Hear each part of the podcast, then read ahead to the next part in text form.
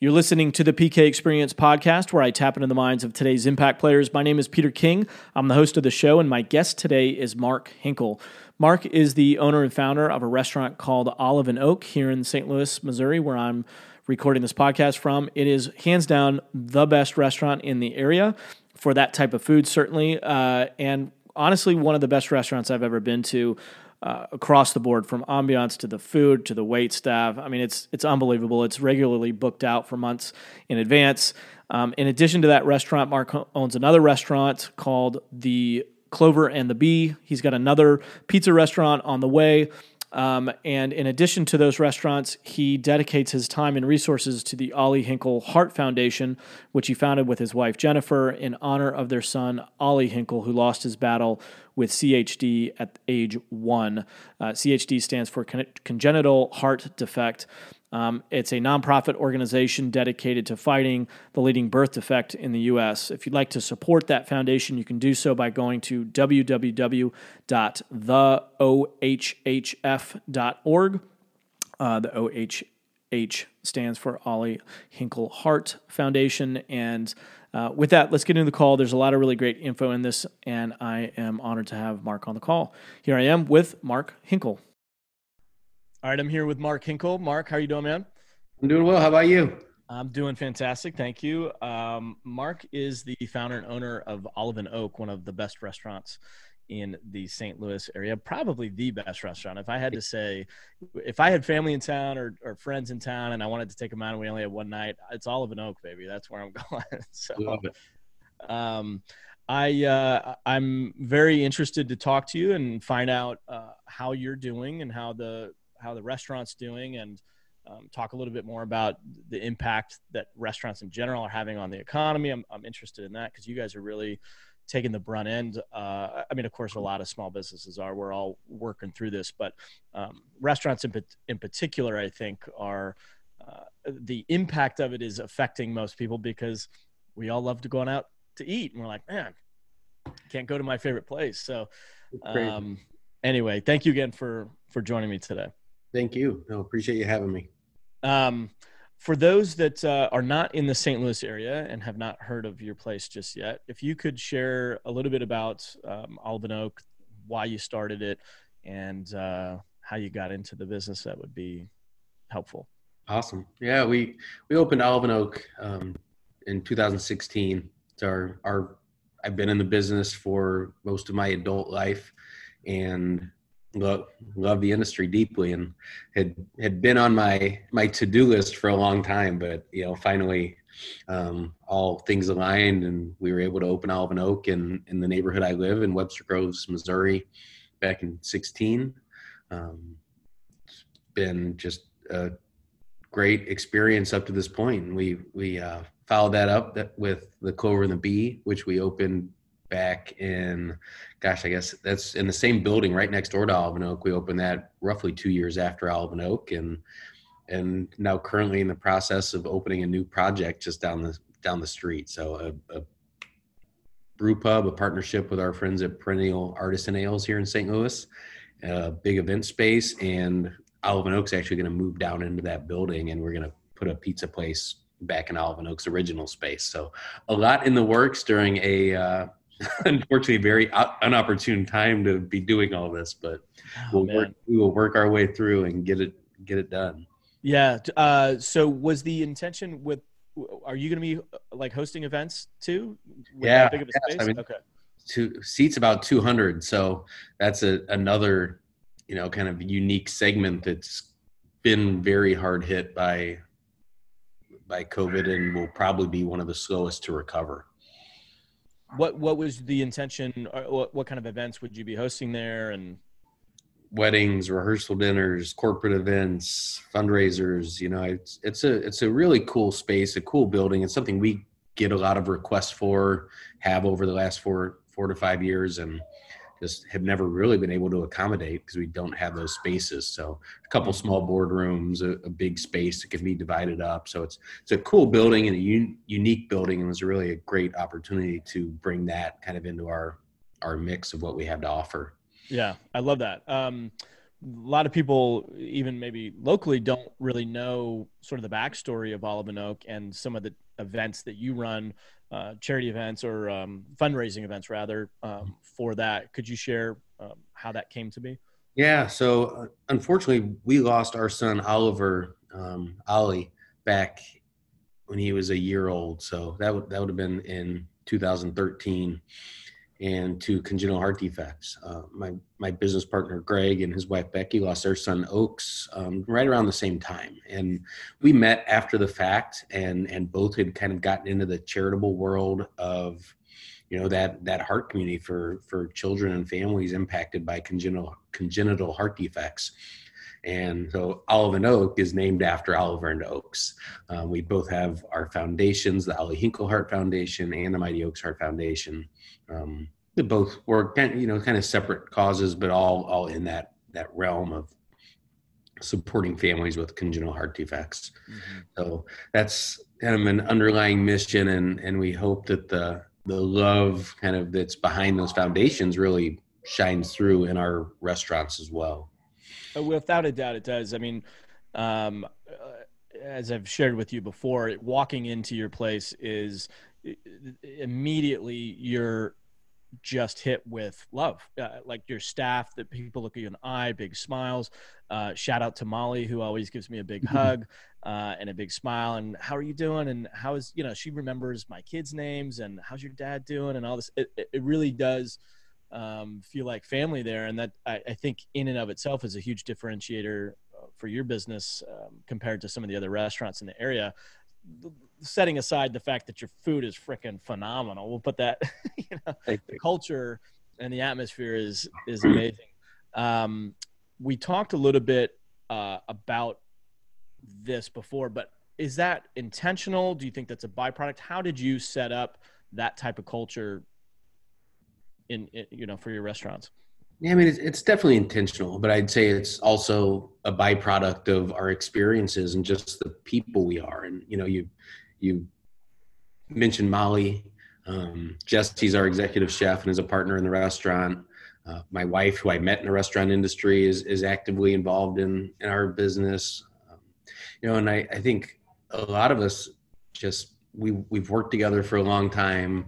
Um, you know, our our our guests are family to us. You know, like you mentioned your dad. It's like we all knew your dad from when we worked at Annie's, and, and you know, love love when we see those familiar faces and, and get to know you know the extended family. And it's it's all we truly feel like our restaurant our staff is a family, but it's also beyond our our our guests that come in all the time. It's like that.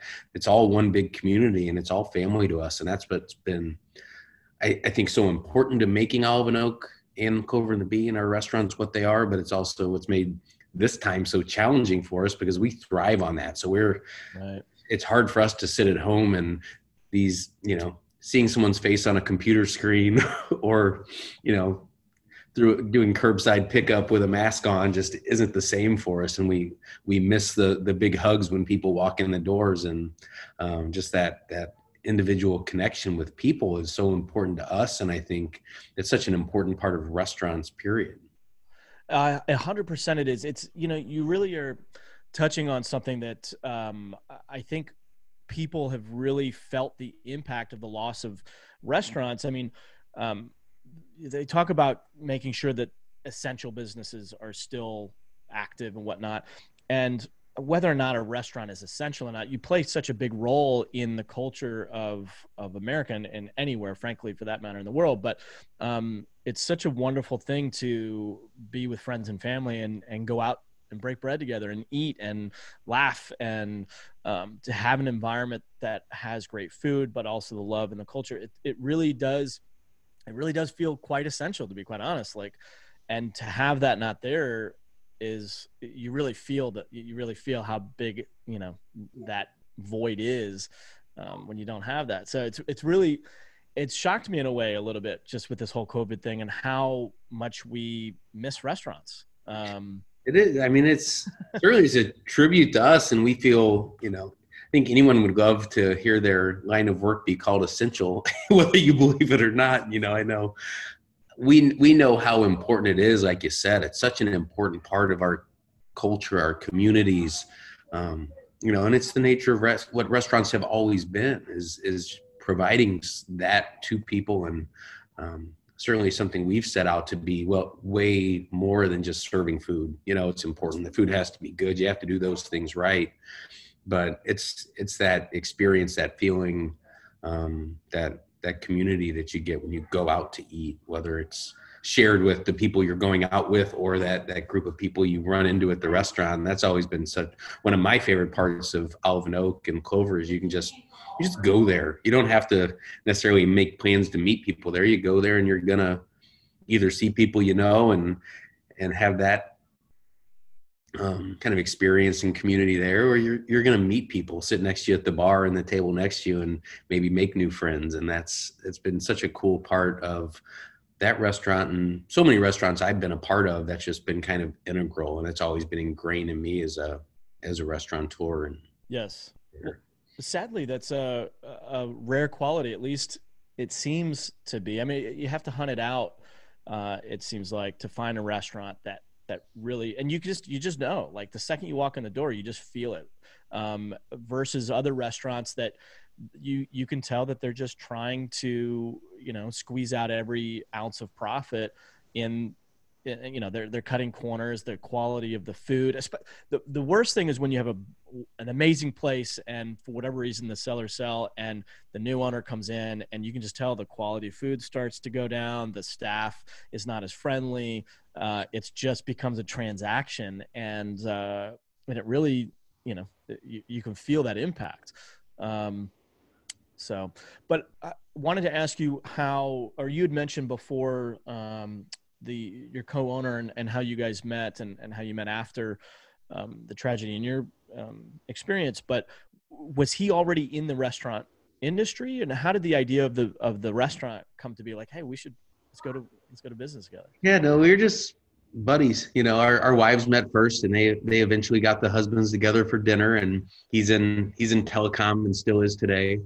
But you know he he lives in webster also so i, I think we both um, just kind of we became buddies and just saw the need in our in our neighborhood you know and he knew it was something i wanted to get into. It's something he had toyed around with in his mind of just kind of bringing something to the community that wasn't necessarily here yet. And it was just a you know i think it started out as our wives thinking we were just using it as an excuse to go get beers. And you know over those beers we actually put together a business plan and and started uh, inviting others to come have beers with us and help help fund the restaurant. We pretty quickly made a move on a space and just it, it felt right and just you know we just took the leap. And I I tell people a lot it's because I I can't tell you how many business plans and menus and stuff I drew up over the years, but, but to me it was important to have a business partner, you know, because you just start holding each other accountable from day one. So you don't you don't let you like stop when you get to the hard part of writing a business plan, you know oh wait, I've got to do projections. I've got to come up with balance sheets and all that. It's like, uh, I'll get to that tomorrow, you know. So I right. think having having someone else really push you to to you know face the challenges because it's not easy. It's hard. It takes costs a lot of money and um, it's not not an easy. I'm sure no businesses are, and but certainly opening restaurants is not an easy thing to do. I'm curious. I, am trying to imagine you guys sitting there having a beer, talking this over and then having the idea go come up and go man we really should we should start a restaurant. Was what was it that was missing in your restaurant experiences that you were like oh it'd be really great if we had what? What what was it that inspired the idea? You know i i think it was just you know our we have a great neighborhood. Webster grove is a community that is great group of people. They love to support small business you know very art driven. It's it's you know there's the university here. It's just such a cool neighborhood. And there are some really great restaurants here and there have been for a long time but not nearly enough. And i think we found ourselves leaving our neighborhood a lot. And I, we always said we we want you to leave webster. You should. By all means go in the city go go to other other neighborhoods and go eat elsewhere support other great businesses but you shouldn't have to leave your neighborhood you know and so i think we found ourselves having to leave our neighborhood to get a certain experience way more often than we wanted and we're like we need to bring more and our our goal from day one our, our original business plan was to open multiple restaurants in our district, and that's hope hopefully in the next month we'll actually have, be up to like five on within a one block radius when you count the events. So it's so great. You you've definitely tapped into um, your flavor of magic, which has uh, been amazing to experience on my end. You mentioned that you had a had a pizza concept that that pizza place that you were about to open. What was the what's the concept behind that? You know, we, we so we have Clover and the Bees, Italian inspired. Our, our chef Mikey there is, you know, long history in doing Italian foods. We do a lot of homemade pastas and pastries and stuff like that. And you know, in in our neighborhood here, we have Dewey's and Jets, which don't get me wrong, I I dig both and I I eat them often, but wanting to get that pizza, I think, just another comfort food and something that just people love. People, everyone has their styles and things they like, and I think we could just bring something unique just in that that local independent pizzeria to our neighborhood and just kind of fill a void that's there. Would you we'll, do a, like a wood burning, or how would you? No, I think we're thinking more just kind of old school, classic American, like tavern thin crust pie, and um, you know, do great ingredients and do a good overnight ferment dough, but not um, not necessarily. It's it's a style I like personally, yeah. you know, and I I love to go get some loafers or some of the great like Neapolitan style with big chewy crust. But for me, I just like I'm always like I want more toppings. I'm not a crust guy. I'm a I'm a like to get yeah. at the cheese and the toppings and have a nice crisp crust. Uh, you're making me hungry.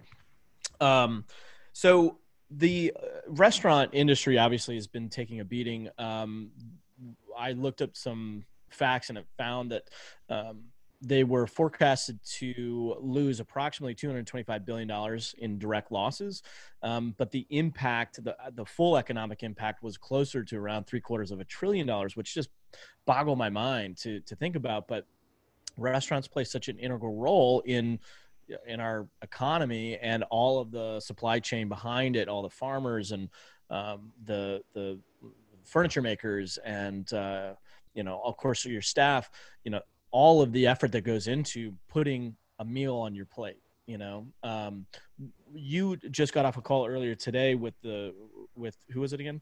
The Independent Restaurant Coalition. So that that was started just during this pandemic. So um, you know, led by some of the, the larger markets. Tom Colicchio was integral in getting the foundation or the coalition started. You know, the Na- National Restaurant Association has been around for a long time. The the other NRA, and um, you know, they they they do some very great things, but they're not always aligned. You know, they're they're not pushing for higher minimum wages. They're they aren't necessarily they're generally more represented by larger chains, publicly traded companies, um, and unfortunately, more often than not, um, we we butt heads as far as some, you know, employee regulation stuff like that. And yeah. Certainly in this situation, as as we've seen with the PPP issues out there, you know, there's a company like Hardee's has very different needs than Alvin does. You know, right. so so it's we we thought it was important. They they thought it was important. We certainly agree to put together a a group that could represent small restaurants, independently owned restaurants. I'm surprised that wasn't already established. I mean, it's great. You know, I, I think so many of us, we're small, you know, so you go in and we spend our time in our restaurants, in our kitchens, in our dining rooms, and not in in boardrooms and going to meetings and going to DC to lobby and stuff like that. It just has never really needed. I guess that there's always been a need, and we just haven't done it because we're all too damn busy running our restaurants. And right. Um, so it's been interesting to see these people. You know, specifically guys like Colicchio. From he's the guy from Top Chef. If you don't know. Yep. Him and he has multiple restaurants and some of these, you know, obviously Danny Meyer is always involved in stuff like this and um, Jose Andres.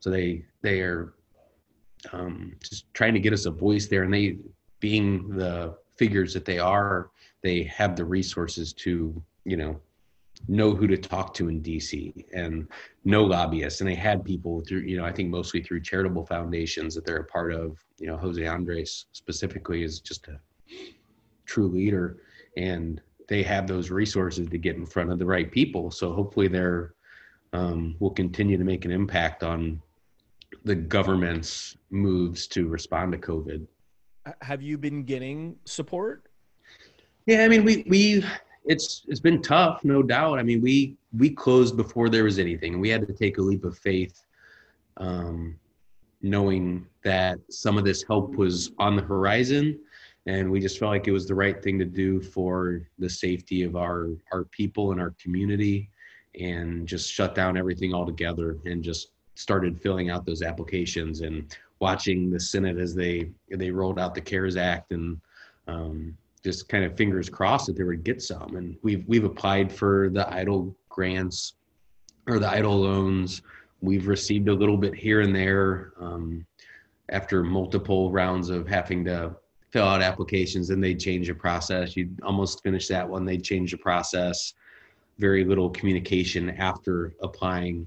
Um, then the ppp loans have been very similar you know. So the ppp loans we've been able to get for our current businesses as far as the businesses that were you know just about to open and have been delayed, there's been nothing to support those businesses that have, you know, should have been creating 200 jobs in the last month, you yeah, know, millions of dollars invested into the build out and equipment and everything else. So it puts, you know, that's a pretty unique situation, but there's been nothing to help fix that. So we're currently fighting for, you know, changes to the PPP, changes to, um, you know, just more support, more support from the EIDL loan process, more support in a very, a very specific um, restaurant restaurant stabilization fund that would be a grant to help just keep restaurants around. Because I think um, the, the big concern is how do how do we come back? And this right. there's not going to be a, a switch that gets flipped in a month where it says, "Up, oh, COVID's over." Go on open back up and everyone's going to pile in and you're going to jump right back into doing the business you were before which allowed you to support the number of employees that we keep hearing these numbers of the, the vast number of employees in the industry and all the vendors and suppliers and farmers and fishermen and everything. So it's this this whole system that's very much intertwined and so much economic impact relies on restaurants operating not at 25% capacity, but at 100% and growing, expanding mm-hmm. that industry um, is integral to the growth and expansion of our our full economy in the U.S. Um, you don't have to specifically cite your numbers per se, but like what type of impact on revenue are you seeing independent restaurant owners facing right now? Because I, I, look at some of the restaurants and I see long lines of people are, you know, it seems very, very busy on the takeout side of things how how much have you taken a hit on on the bottom line? I mean, I'd say for our two restaurants closing, I mean, you're looking at about a half a million dollars a month when we stop operations altogether. Damn. You know, and you can make up some of that with carry out. And I, I think the the problem there being restaurants had to keep doing that and they when they should have been going home.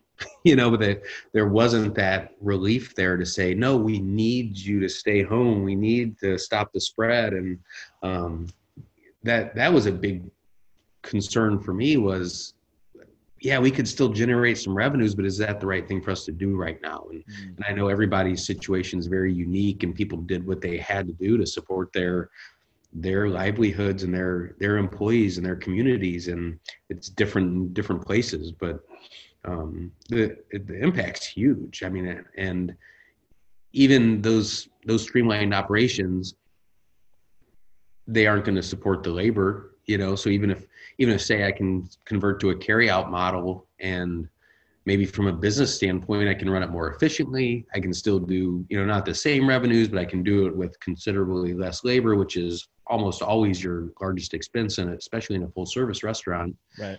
Um, we're not those jobs are gone. So right now we've got ppp which will go through june.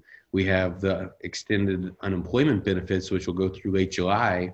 After that if all these restaurants are still in a carry out only or we're running socially distanced restaurants can occupy at 25 30 40% capacity your those jobs go away and they you know the supply chain's not being supported the way it was. It's there's unfortunately there's just a long it's going to be a long slow process in getting back to full capacity and operations that, that we all have known. About what percentage of staff has the industry on an independent restaurant owner level? How, about what percentage of staff have they had to let go? No i mean almost all. I think yeah.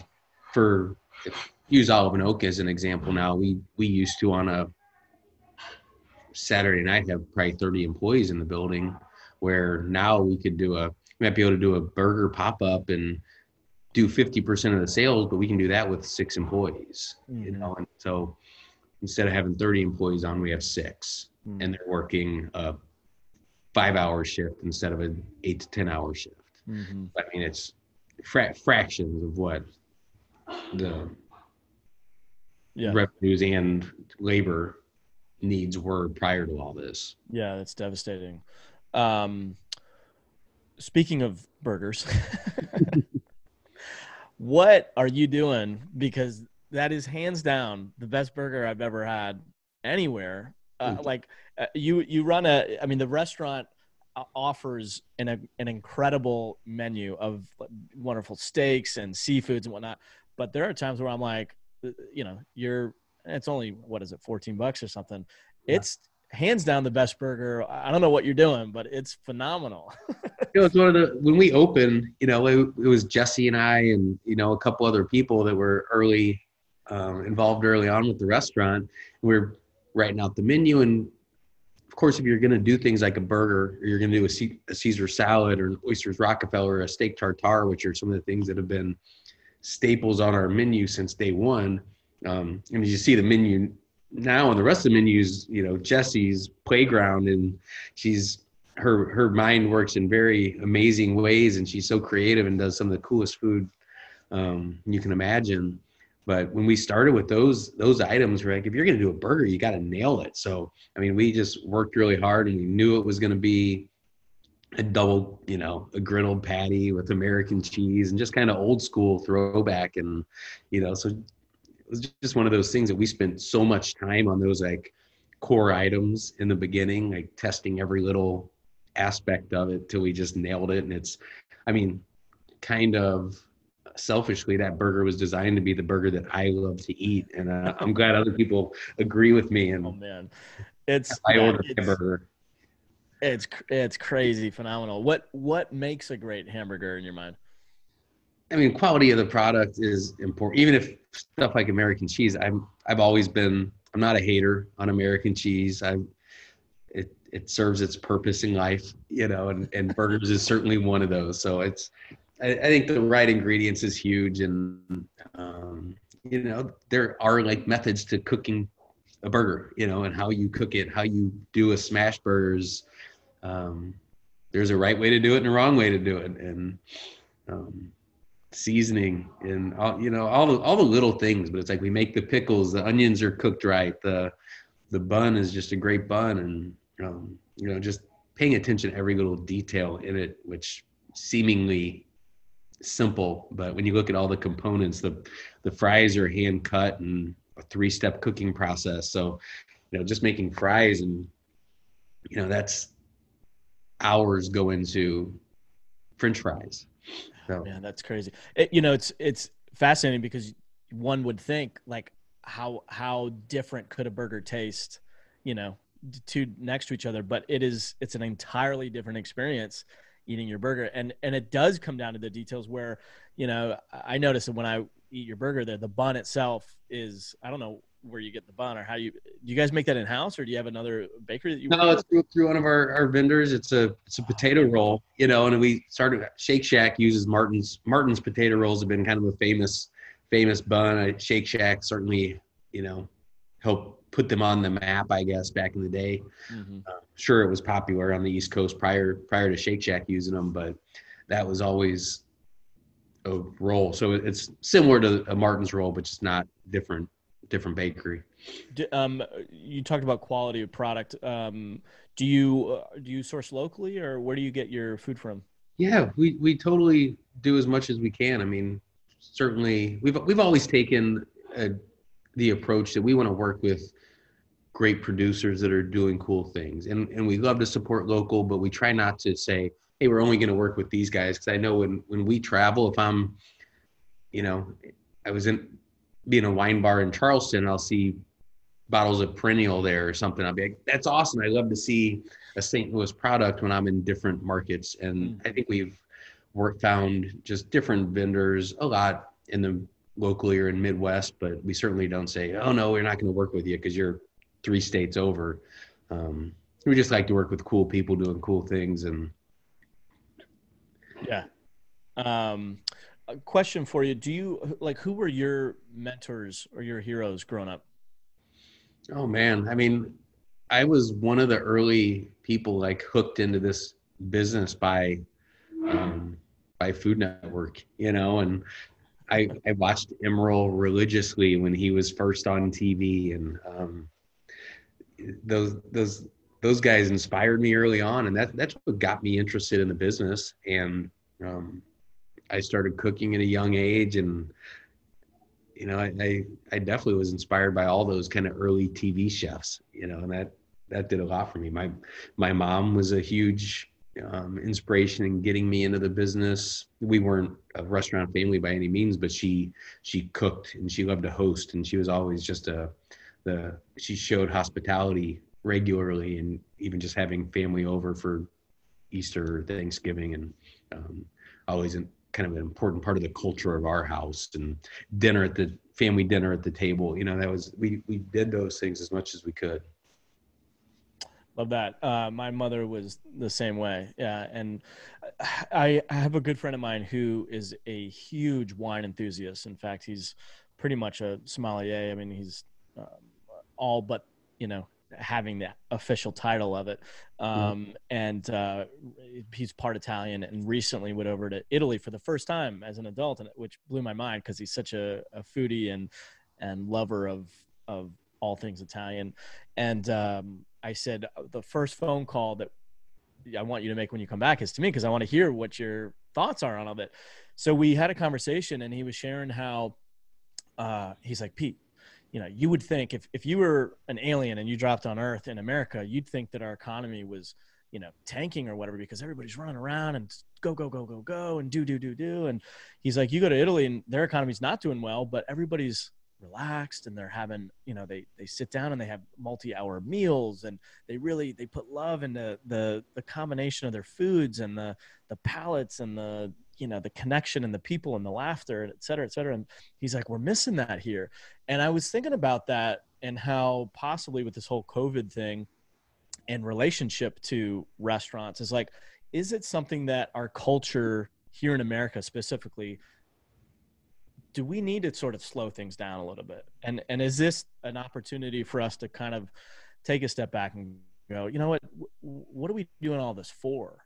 Um, the culture in your restaurant has that feel to it. When you walk in it's it's not a you know go go go go go i mean obviously it's a busy place but you're it's about the connection um how i don't even know where i'm going with that now that i mentioned all this it uh, uh, maybe just the do you agree with that is yeah, as I mean, far as taking a step back I think I know exactly what you're saying. And I mean, we just went to Italy back in, I guess, fall of 18. It was my first time going over. And the same thing. It's like, what, where the hell have I, why haven't I done this? Yeah. Every year for the last 20 years. And it's, it's the same feeling. I think everybody gets that when you go to, when you leave the States outside of, you know, I'm sure there's plenty of other countries and cities that are as bustling and as crazy as ours are. Um, but you're like what what are we doing and why you go somewhere like here if you sit down in a restaurant and someone doesn't come get your drink order in two minutes you're like walking out the door you know yelling at the manager yes. we're over there it's just like it, might be 10 minutes before they come get your drink order but it's just, you, you, just learn to deal with it really quickly and you're like why do i what what am i in a rush am i like am i that thirsty i need my drink in front of me right know, and I, I was brought up in the industry where it's like three minute cocktails. The guest must have a cocktail in their hand within three minutes of sitting down. And, you know, and I'm, I'm as bad as anybody where I'm, you know, I've got my cell phone attached to my ear half the day and I'll have two laptops in front of me, multitasking, doing, you know, way too much at one time and just not you know, detaching and enjoying life and enjoying family and people and friends and just life in the world as it is. And I, I'm also a dreamer and I love that when I, when I think about that, when I try to do that and I, this, this certainly has had my mind kind of circling since we got into this about how will this change us? How will this impact us? Or does the day the everything opens back up, we're right back at it, and it's like it never happened, and we we get back to our busy lives. And um, I, I, I wish I had the answer, and I certainly I hope that it it um, kind of leads to some change in just the mentality of us as a as a society. But do I think that'll really happen? Probably not. I know. I was thinking the same thing. Like it feels like if if we were given the green light, it feels like everybody would want to rush back to normal. And uh, I mean, I have conversations with people here and there about how it's a nice change and how it's forced people to slow down and, and face uh, themselves to some degree and reflect on, you know, what are they doing all this stuff for? But I think there is a normalcy that people are wanting to get back to. Have there, you mentioned like how this will impact your business moving forward. Have there been any takeaways that you've gotten so far that you might tweak or adjust uh, if things I mean, come back to relative normal? I mean, I think as far as what you would see as a guest, I I hope not. I mean, to me, the restaurants are so they're just a special like series of things that come together and the community the crowds like to me opening up a restaurant at 50% capacity just i i hate that idea. Yeah. I hate the idea of masks on our faces or guest faces. I I don't like a so what a social distancing restaurant might look like. Not to say that might not be our only option, but it's you know I know I feel that way. I know Zoe Robinson feels that way with her restaurants that are so unique and have that like just feel that you go to go into one of her restaurants and it's half empty. You, it just wouldn't be right, you know. And I, I think so many restaurants are just built on built on that, built on the feeling and the environment and the crowds. And um, it's, a, it's a weird thing, but I yeah. do hope that you see some some change in some more systematic changes in restaurants you know things that maybe would help us you know face something like this in the future a little bit better be it you know no one wants to hear it but prices should be a little higher um, you know food costs food costs go up restaurant prices don't necessarily we start giving more benefits to our employees, prices don't necessarily go up. Um, you know, so I, I, think you may see some of that. Not that I want to see like prices skyrocket. I I buy food at restaurants all the time myself. I spend probably half my income at restaurants. Um, you know, it's what I what I do for fun. It's something I love, and I love to get out and see what other people are doing in their restaurants. And um, but there's issues with tipping. I mean, we've all seen talk about tipping and no tipping restaurants and the history of tipping and what it means and cultural impacts. And, um, you know, it, there's, it's certainly an archaic system. And is it the right system? Should it be a system that carries on? Is this the time to say, all right, maybe we should eliminate tipping and go, you know, pay people wages and have the prices that support it? And there's always been the, the very huge um, income um, gap between front of house and back of house, which you know there's it's it's crazy. It's it's a weird situation that's just always been a part of the restaurant industry. Everyone's always known it's wrong, but no one's ever done anything to fix it. So mm-hmm. you, there's you can't just take tips and earnings away from the front of house and give it to the back of house. It's illegal. It's governed, and you're not legally allowed to do it. We've seen restaurants, even locally, close down, sued wow. over that. Um, Home Wine Kitchen that used to be in Maplewood shared tips with the whole restaurant, and they got sued and you know. Amazing! I didn't know that. Restaurant, you know, it's like, and she was just doing the right thing, and people had a choice to work there or not, and you know, and that's what how I looked at it. It's like, hey, if if that's the system she wants to run, and people make the choice to work there under that system, why is that yeah. Who, you know, who's suing in that situation? Probably an ex-employee uh, yeah. people that that either still work there or no longer work there. I mean, te- technically, it was there are laws, you know, that govern how you can distribute tips. Um, and it's to a traditionally tipped employee, which has been generally translated to be someone who has direct interaction with a guest. Yeah. You know, so it was a, you know, that was one sad story, but I mean, it's happened over and over again, and specifically in larger markets.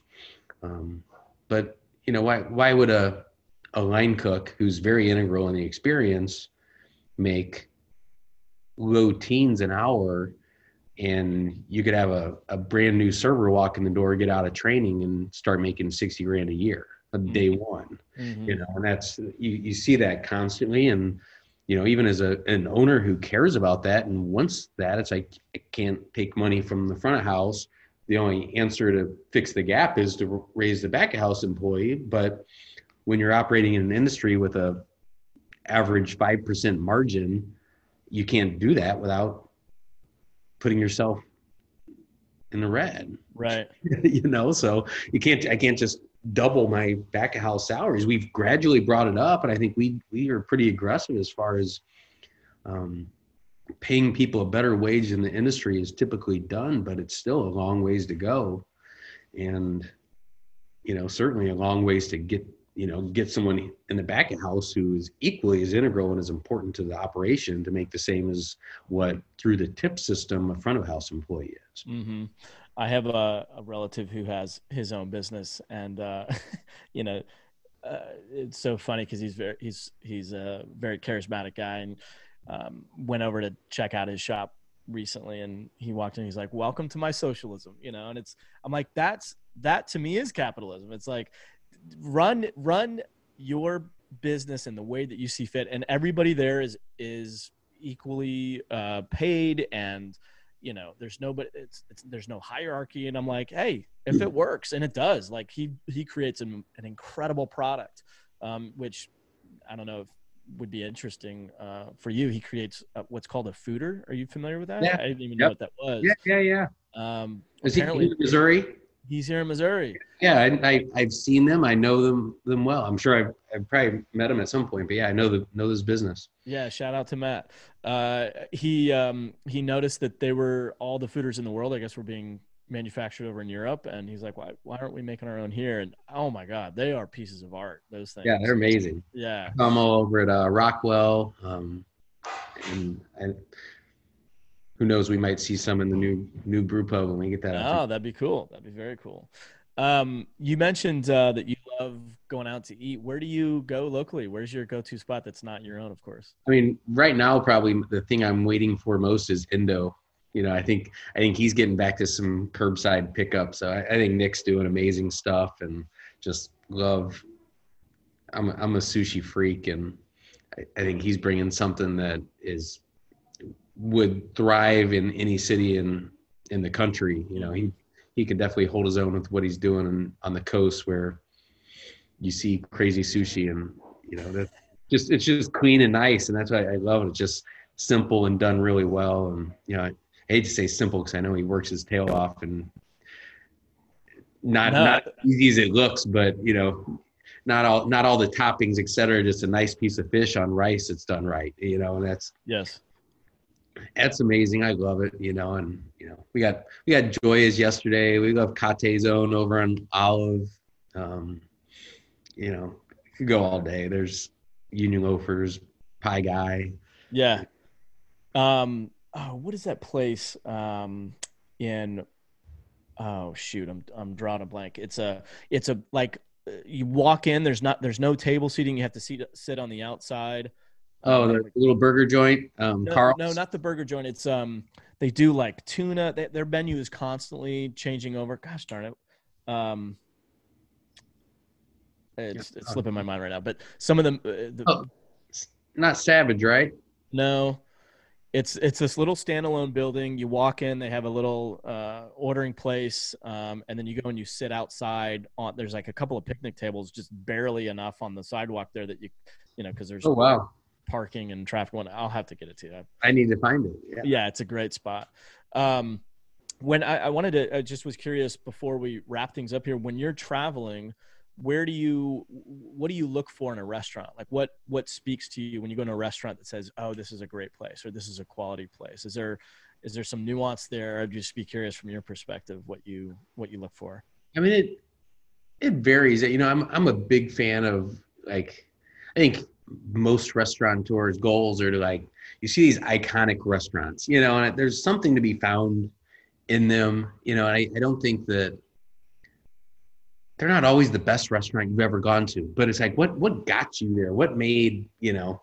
You know, obviously, I, I had the opportunity to kind of start my career with Gibson Steakhouse, which has clearly kind of set that sort of status in Chicago, and um, there's obviously a handful of others there, and you know, you look at you know just places that places that have been around not for 10 years, but places that have been around for 30 years, 50 years, 100 years. You know, it's like those places they're doing something right. So it's like what what is like in the fabric of those restaurants? That's something I always love to do, even if I'm just going in and getting a drink and not having a full meal there. It's I, I want to see what are these guys doing that's made them part of their their community and part of the restaurant community for that kind of time. And what have you found?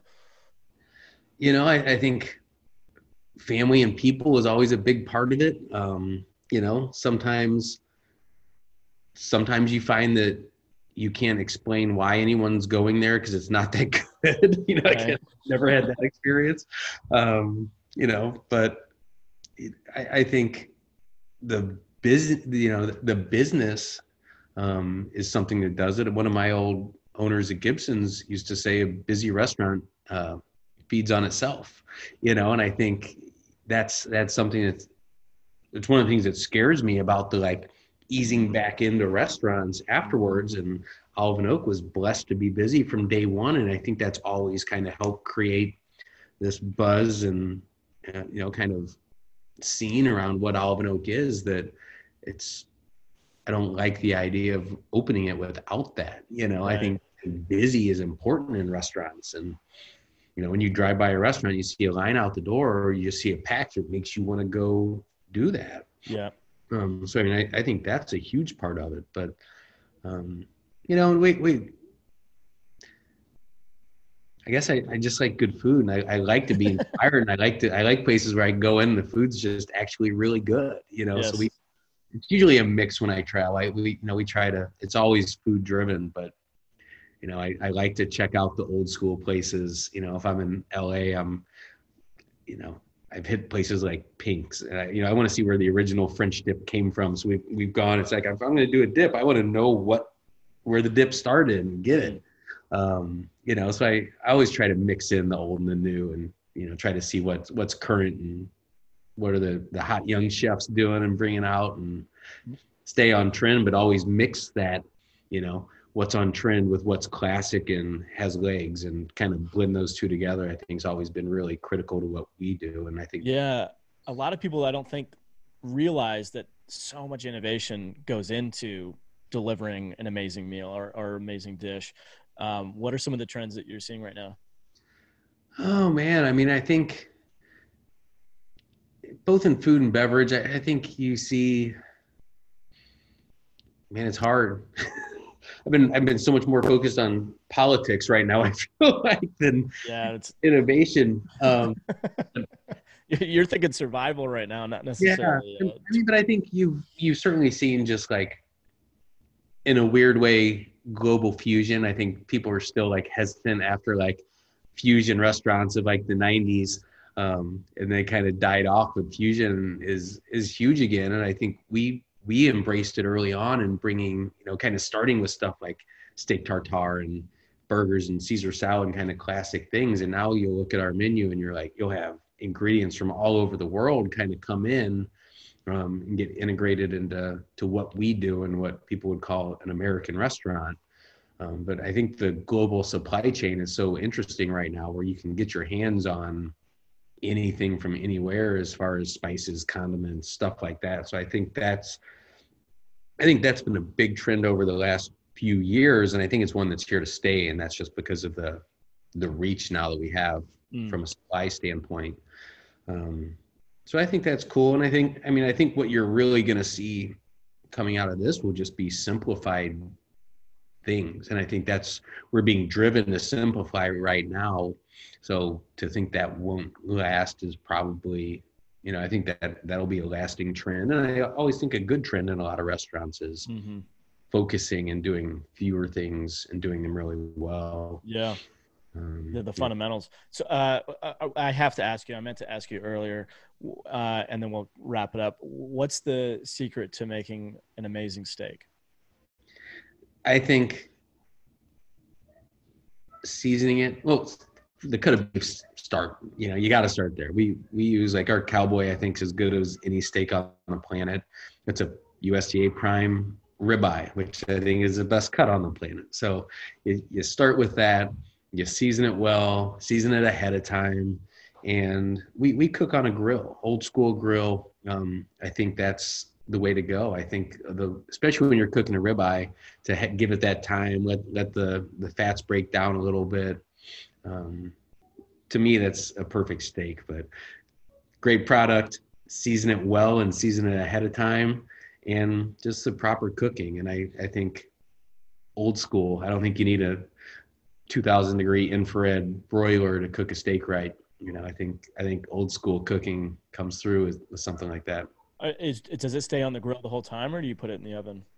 Um, it probably depends on on the finishing. You know, generally no, unless we're in a situation where you know the demand might depend on how you end up finishing it, or you know, certainly a you know the whole other world when you're when you're on a line with 15 tickets in front of you. So oh, I, I wish I could speak to that, but Jesse and Joe and the team back there, they make sure that whatever they have back there to to get it done to the right temp, they they get it there, and you know. But re- obviously, resting after that, and some nice nice flaky salt and good amount of butter on top doesn't doesn't hurt either. Doesn't hurt. No, it doesn't.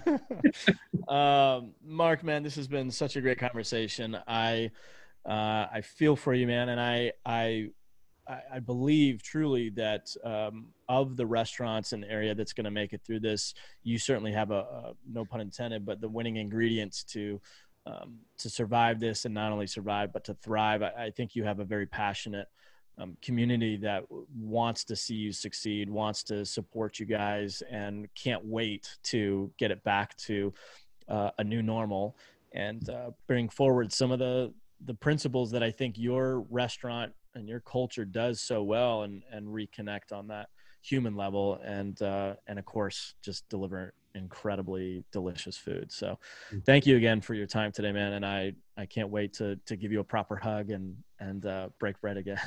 Thank you. No those days they will be back. We know it and confident we'll get there in, in good time. So absolutely. having me. All right man. Take care. You too